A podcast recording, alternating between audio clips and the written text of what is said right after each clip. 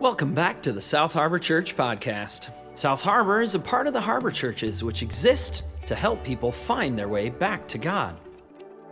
As we come near the end of our long study of the book of Genesis, Hannah Stevens brings us a message where we look at a problematic blessing from Jacob and she presents us with a practice to carry forward.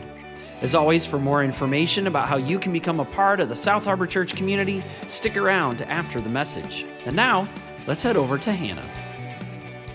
Good morning. My name is Hannah Stevens, and I work at Western Theological Seminary, and I go to church here with my husband and three rowdy children. And sometimes you let me preach, which is awesome. Um, it's good to be here with you again. Today, we are getting towards the end of a series that we've been in for about 10 months on Genesis, starting way back in January. Um, and we're starting to wrap up that series. But just a quick, brief recap of where we've been. We started in Genesis 1 in January. In the beginning, there was God, and there was chaos and God put boundaries around the chaos and made everything that we see. And God made people. And in a very countercultural way to the ancient world, God did not make people to be slaves of God, but to rule with God, to be co creators alongside God. And God put boundaries around this relationship as well and blessed the people that God had made and that was great for two chapters. But then humanity was not sure that they wanted to live within the boundaries that God had set. And as a result of their choices, people got hurt and death was brought into the world. And that grew as people continued to say, I want to live the way I want to live. Maybe not as God is God, but as me in charge within the kingdom I want to build. And that kept happening, and that snowballed, and that grew, and there was more death, and there was more destruction. And then there was the flood, because every inclination of the human heart was evil. And then God made a covenant with the whole world I will not flood the world again. And from there, God chose one family and said, I am going to bless this family and I'm going to bless the world through this family.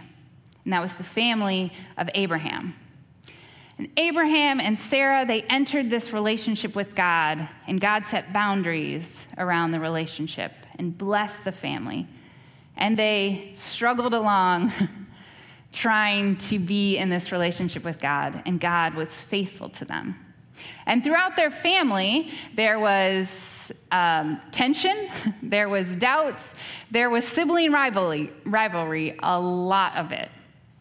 And we had Abraham and then Isaac and Jacob, and this blessing and this promise and this covenant of God kept being passed down. And then Jacob had a lot of kids, um, but he had favorites. As um, his favorites were from his favorite wife, Rachel, his favorites were Joseph and Benjamin. And the oldest of those two he bestowed kind of extra favor on, which made the brothers, the rest of all these brothers, jealous. And so they attacked Joseph. They took away his coat, the gift that had been given to him from his father, and they put him in a well, and eventually he gets sold down as a slave to Egypt. And they bring the coat to the father, dipped in blood, and let him assume that his son is dead. Meanwhile, Joseph goes down to Egypt. Joseph has ups and downs. He's a slave, he gets honor, but then he gets falsely accused, and then he gets put in prison, and then he has some positive things, but he stays there for a while. But eventually, he gets taken out and he becomes second to Pharaoh in Egypt and has all this power.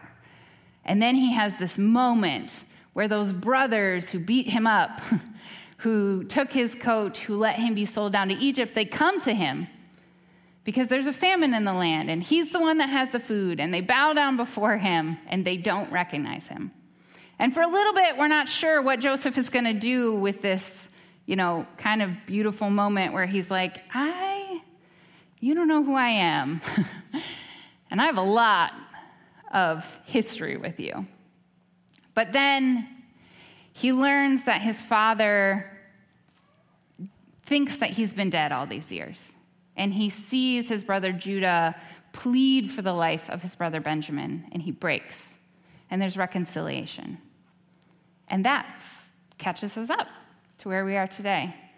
We're going to look at a couple chapters today. We're going to take a little bit of a broad view in Genesis. We're going to look at Genesis 48, 49, and 50. And 50 is the end of the book because there's some broad themes that are happening in these texts and they're connected to each other. They deal with different elements, but all three of these texts, all three of these chapters, are concerned with the death of Jacob, otherwise known as Israel. That's the main theme that connects these two, these three chapters together. And with the death of Jacob, there's a question behind these texts. They're all kind of asking, what's going to happen next? What will happen once Jacob dies?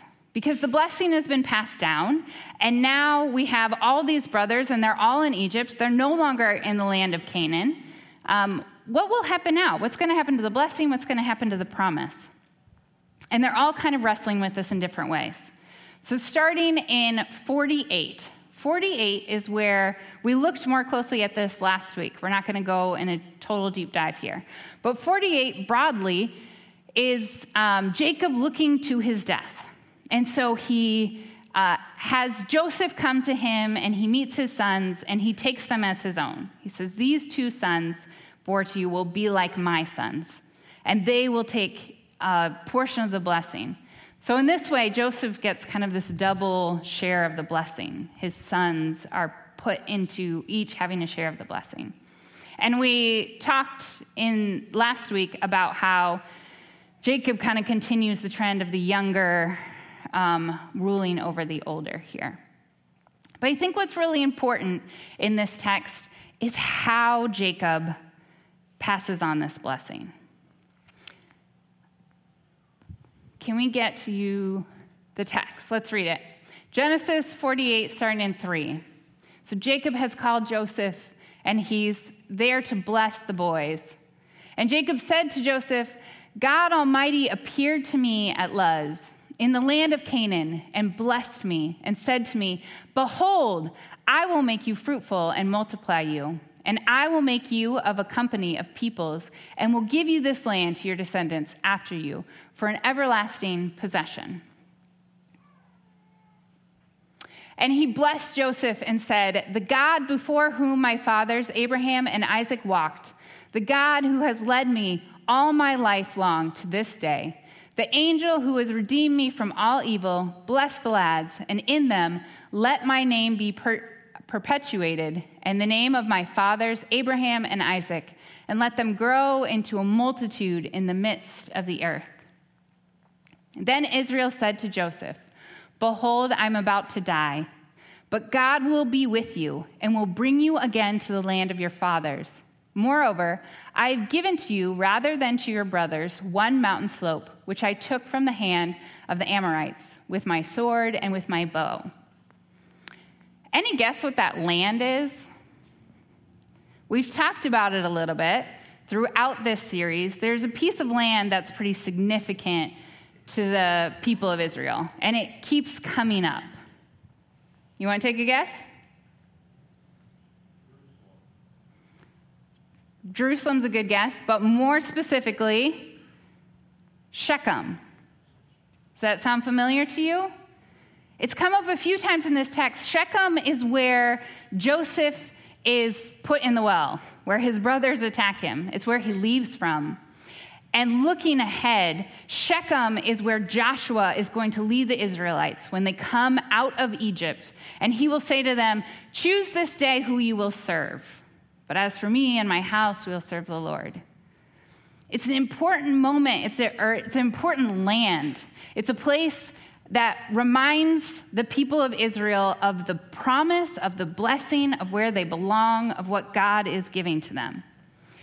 So, here in this passing on of the blessing, Jacob is concerned with binding this new generation to the promise and to the land, though they are in Egypt.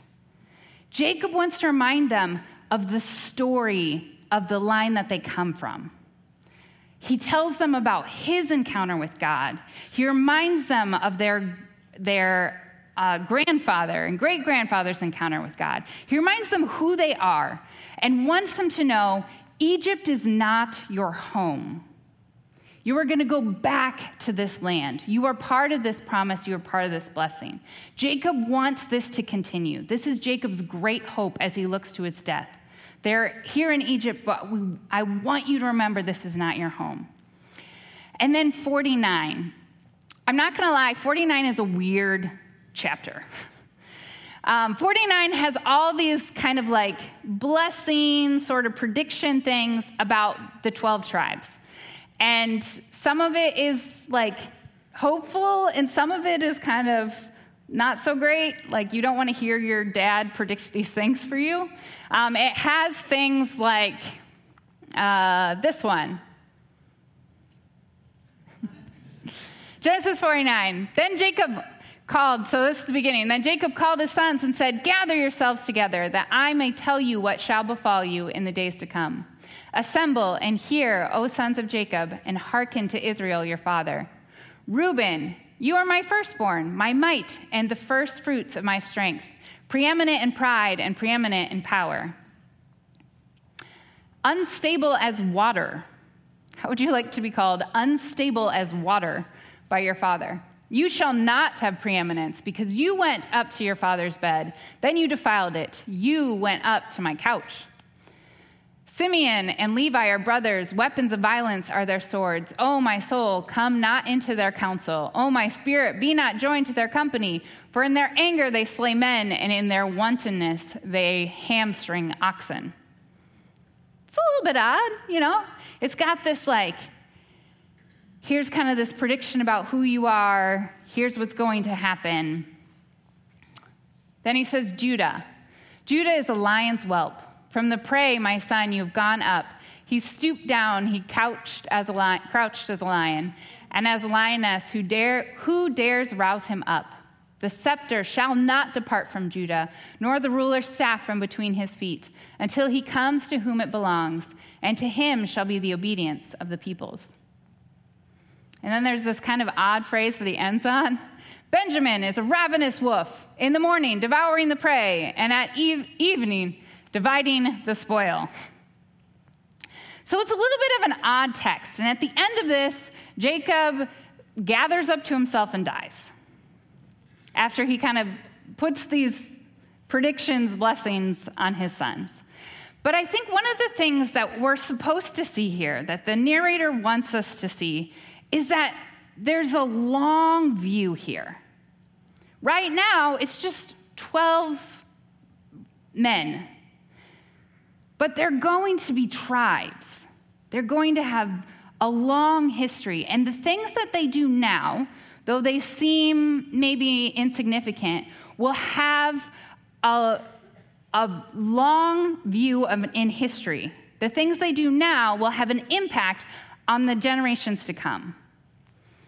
It's almost like we're, we're supposed to see that even the things that seem kind of small about whether or not today we're going to live within the boundaries that's set for us, whether these sons are going to live within the promise, live within the blessing, that it's going to matter in the long run.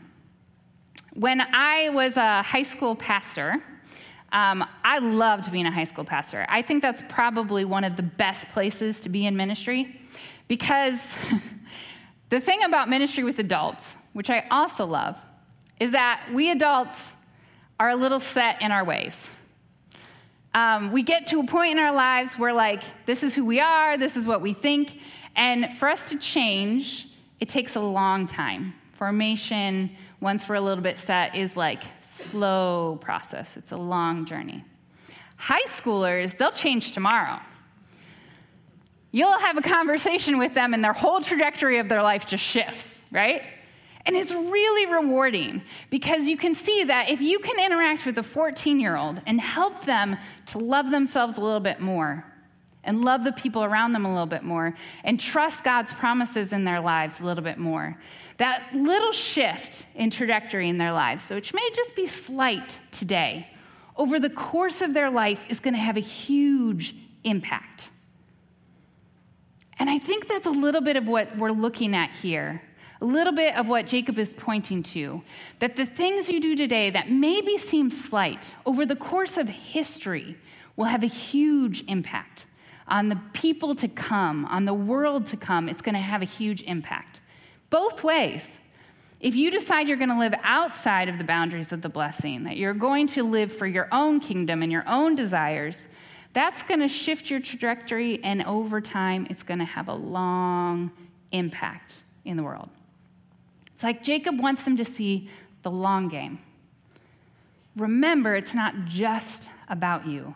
There's generations to come that will be shaped by what you do today. And then he dies. And in 50, we encounter how the sons are going to interact with his death. So, Genesis 50, starting in 1. Then Joseph fell on his father's face and wept over him and kissed him. And Joseph commanded his servants, the physicians, to embalm his father. So the physicians embalmed Israel. Forty days were required for it, for so many are required for embalming. And the Egyptians wept for him 70 days. And when the days of weeping for him were past, Joseph spoke to the household of Pharaoh, saying, If now I have found favor in your eyes, speak, I pray you, in the ears of Pharaoh, saying, My father made me swear, saying, I'm about to die in my tomb which I hewed out for myself in the land of Canaan. There shall you bury me. Now therefore, let me go up, I pray you, and bury my father. Then I will return. And Pharaoh answered, Go up and bury your father, as he made you swear. So Joseph went up to bury his father, and with him went up all the servants of Pharaoh, the elders of his household, and all the elders of the land of Egypt, as well as all the household of Joseph, his brothers, and his father's household. Only their children, their flock, and their herds were left in the land of Goshen. And there went up with him both chariots and horsemen. It was a very great company. When they came to the threshing floor at Atad, which is beyond the Jordan, they lamented there with a very great and sorrowful lamentation. And he made a mourning for his father seven days. After this, there's going to be this interaction between Joseph and his brothers. Because his brothers at this point are also asking, what's going to happen when Jacob dies? Is Joseph still going to say he forgives us? Or is he just kind of pretending until dad's out of the picture to get his revenge? And so they kind of have this scheme of like sending a message to Joseph to say, uh, this, you know, as Joseph's grieving, from your deceased father, please forgive your brothers. And Joseph gets angry. He sees what's happening here. But he does. He actually responds with this incredibly gracious, um, like, words that essentially let his brothers off the hook. He says to them, You aren't the ones that sent me to Egypt, it was in God's plan. You intended harm for me, but God meant it for good. And you could focus this entire sermon on this moment. This is incredibly powerful that Joseph chooses to let go of whatever hurt was caused to him. And this is not insignificant. It, it changed the course of his whole life. He could be bitter. He lost so much, but he doesn't. He doesn't focus on this. And you could. You could focus the whole sermon on this. Actually, when I first wrote this, it was focused on this. but then I realized there's something bigger happening here. Because I wondered, what is it that allows Joseph to let his brothers off the hook in this moment? Why does he do it? He doesn't have to. There's not really a long tradition here of forgiveness spoken in Scripture. We don't have that yet. But it's in the way he does it. He's able to see the bigger picture. He's able to see God at work in these experiences. And that's what allows him to say, you know what, it's okay. It's actually what God intended, it's how God was going to bring salvation to us. I think that's beautiful. This is going back to Genesis. Can we trust that what God has for us is good? Are we willing to live within the boundaries that God has set? Are we willing to say, I trust you, God, whatever happens? And this is a moment of trust with Joseph. But there is also tension here. Because Joseph is fully an Israelite and he's a little bit Egyptian. Notice what he does right when his father dies. He embalms, has his father's body embalmed, and he follows the Egyptian practice of mourning. Now, what is Egyptian embalming about? What are, what's this, these rituals about? They're very much tied to how they understood the afterlife, how they understood power structures, how they understood who was in charge, who was God. And he does do what his father asked. He does get permission from Pharaoh to take the body up out into the land of Canaan. He, the text tells us he, the brothers followed what their father asked. And they lived in a tension between this promised future and this current reality, the kingdom that they're currently in. See, there's a tension here. Genesis ends with this hoped for outcome for the people of Israel. It, it's pointing to Exodus. It ends with Joseph saying, Hey, when God pulls us out of this, of Egypt, take my bones with you. It's, it's a pointing towards we're not going to be here forever. And also, the people are still being deeply formed by the kingdom they are in, in Egypt. And we have this tension between the two. Which one, which kingdom are they ultimately going to serve? Are they going to follow the promise? Or are they going to get really comfortable where they are? And I think this is significant because it is the same tension that you and I experience. I think I skipped this quote, but I want to uh, read this to you really quick. This is um, from Walter Brueggemann, talking about this text and talking about what Jacob is hoping for for his descendants. For Jacob, the capacity to hope has made him persistently a man of conflict. Remember, he wrestles with God and with humanity. That is the nature of this promise. He wishes nothing other than this for his heirs. He knows that when they believe the promise, they will be in conflict with present reality, even as they are blessed with the hope. Isn't this us? For many of us here, we have been baptized into the family of God, into God's kingdom. And yet, we are still deeply formed by the kingdoms of this world every day. And we need to choose between them. We need to choose are we living in and for God's kingdom in this world, or are we living for whatever kingdom we might build, or joining what other kingdom other humans might build? And if you don't choose, the default is the kingdoms of this world. If you don't intentionally choose to live in and for God's kingdom, you will be swept up into the kingdoms of this world. They are that powerful, they are forming you constantly. So the obvious question is how? How do you choose to live intentionally in God's kingdom while we're still in encountering the kingdoms of this world all the time? How do you do that? I suggest to you that it has to do with one of the most valuable commodities that you have. It's your attention. And I will tell you that there are so many people that want your attention. If you have kids, you understand this already. but beyond that, there are people whose whole job it is is to grab your attention and hold it for as long as they can. And if you are not intentional with your attention, it will be spent away on things you can't even remember. There are so many people who want to tell you how to spend your attention. In Waiting for God, Simone Weil writes this about attention. He's writing about prayer, but he says this prayer consists of attention. Prayer is one of the ways that we turn our attention to God and God's kingdom. It's one of the ways that we shift and intentionally say, I'm not going to give my attention away to whatever will take it from me. I'm going to choose where I'm going to put my attention. So I want to recommend a practice to you.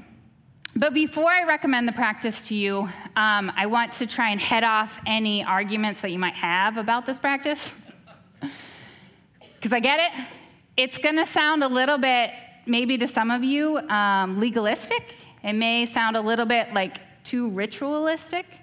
Um, it's a practice of prayer, it's a practice of praying the same prayer at a certain time of day. So before you push back on this, because I've had my own pushback on this, um, I've someone, I met someone recently that really changed my mind or shifted my thinking about this. His name is Wes Granberg Michaelson. He's written some books, he's done some stuff. He's lived his life in and for the kingdom of God. And one of the things that significantly shaped him is in his 20s, he was living in Washington, D.C., and he was attending a church um, that had a, a lot of um, requirements to be a member of the church, and they were all about spiritual practices.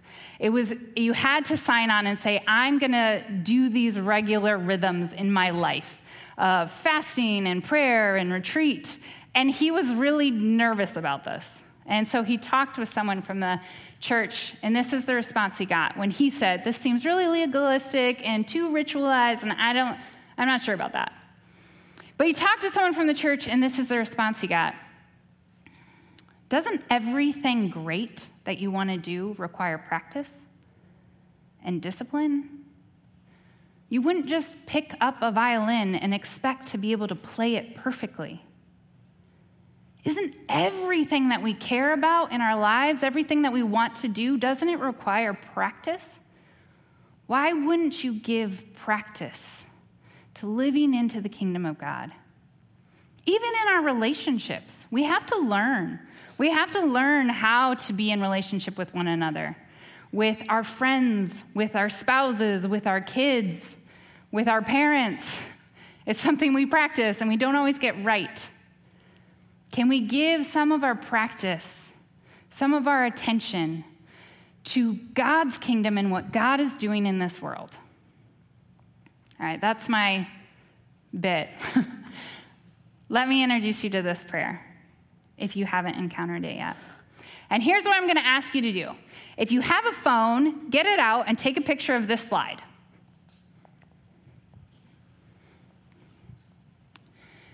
This is a prayer to be prayed in the morning. And I encourage you to pray it tomorrow morning. God of every time and place, apart from you, our life is brief and meaningless. In you, we experience endless abundance. Reveal to us all we can comprehend of our place in your design for eternity. Help us to receive each new day as a gift and to use your gift wisely and well, so that we may live in joy and bring glory to Christ your Son, our Lord. Amen. Uh, there's a colleague at the seminary um, who teaches Old Testament and really loves the Psalms. And she reads a psalm every morning. And she says, It's how I tune my heart to the kingdom of God each day. It's how I tune myself, focus her attention on what God might be up to in the world. And then I recommend this prayer for the evening. This is going to be on two slides, so if you got your phones, you're going to need two pictures. Oh God, our Creator, by whose mercy and might the world turns safely into darkness and returns again to light, we give into your hands our unfinished tasks, our unsolved problems, and our unfulfilled hopes, knowing that only those things which you bless will prosper. To your great love and protection, we commit each other and all for whom we have prayed knowing that you alone are our sure defender, through Jesus Christ our Lord. Amen. If you want bonus points, I recommend that you learn these words by heart. Um, one of my favorite professors at the seminary, who's no longer there, Tom Bogart, um, he spent a lot of time memorizing and what he would call internalizing scripture, bringing it into himself.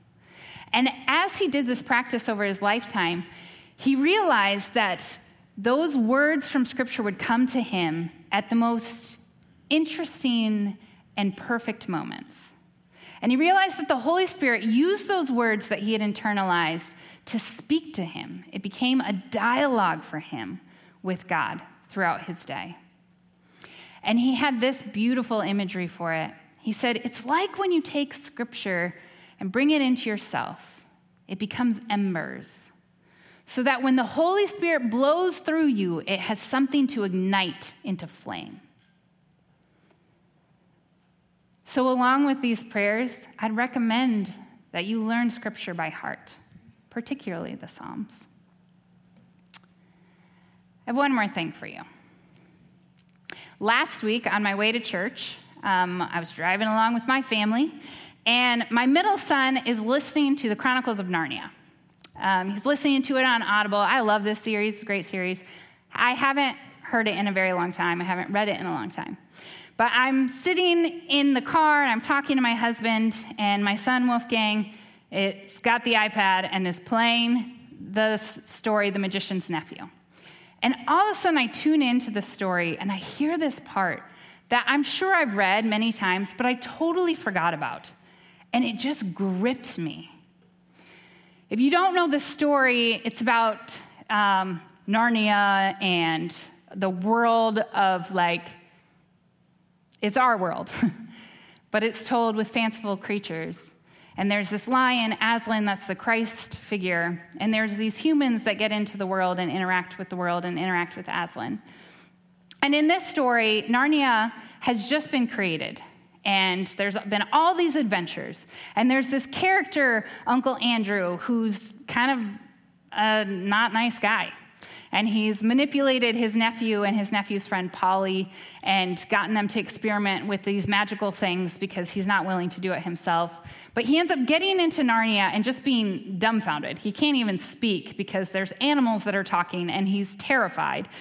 And the animals don't know what to do with him either. They think he's a tree, so they try to plant him, and then they realize that he's alive, and they put him in a cage, and they try to feed him, but they don't know what he eats, so they throw like thistles at him and like a beehive. it's very like humorous. But it kind of comes to the end of the story, and uh, Aslan is kind of assigning rules to everybody and saying, here's what's going to happen. And they come to Uncle Andrew, who's kind of been through this whole ordeal with the animals. And Polly says, Please, Aslan, said Polly, could you say something to unfrighten him? She realizes he's terrified. Aslan, can you help him? But Aslan, he responds in this way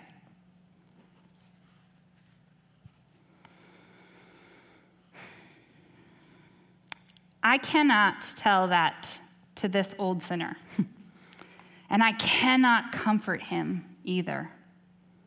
He has made himself unable to hear my voice. If I spoke to him, he would hear only growlings and roarings. Oh, Adam's sons, how cleverly you defend yourself against all that might do you good but I will give him the only gift he still is able to receive.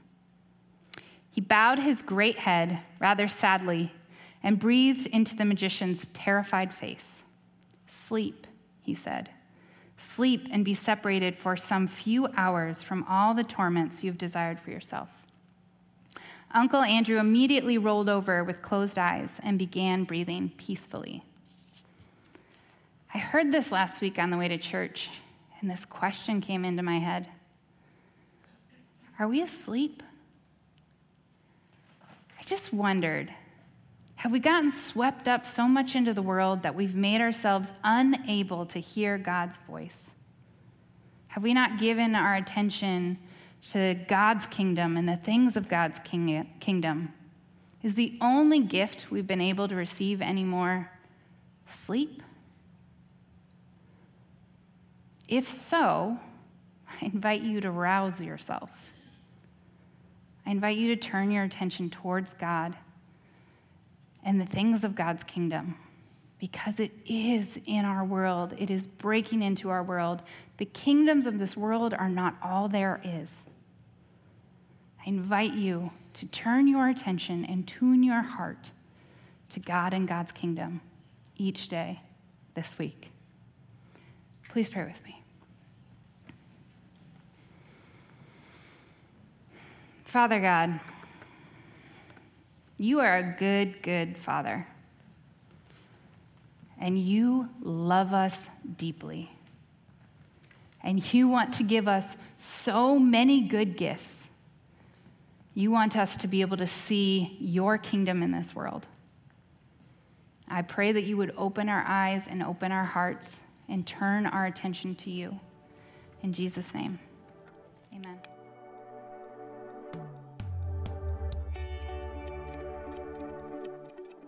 As always, we hope that this week's message has brought you both some challenge and some blessing. As always, for more information about how you can become a part of the South Harbor Church community, find us on the web at www.southharbor.org or find us on Facebook and Instagram at South Harbor Church. On Sunday mornings, you can find our service streamed live at 9 a.m. on our Facebook page. And so, once again, from all of us here at South Harbor and the Harbor Churches, we want to wish you a blessed week.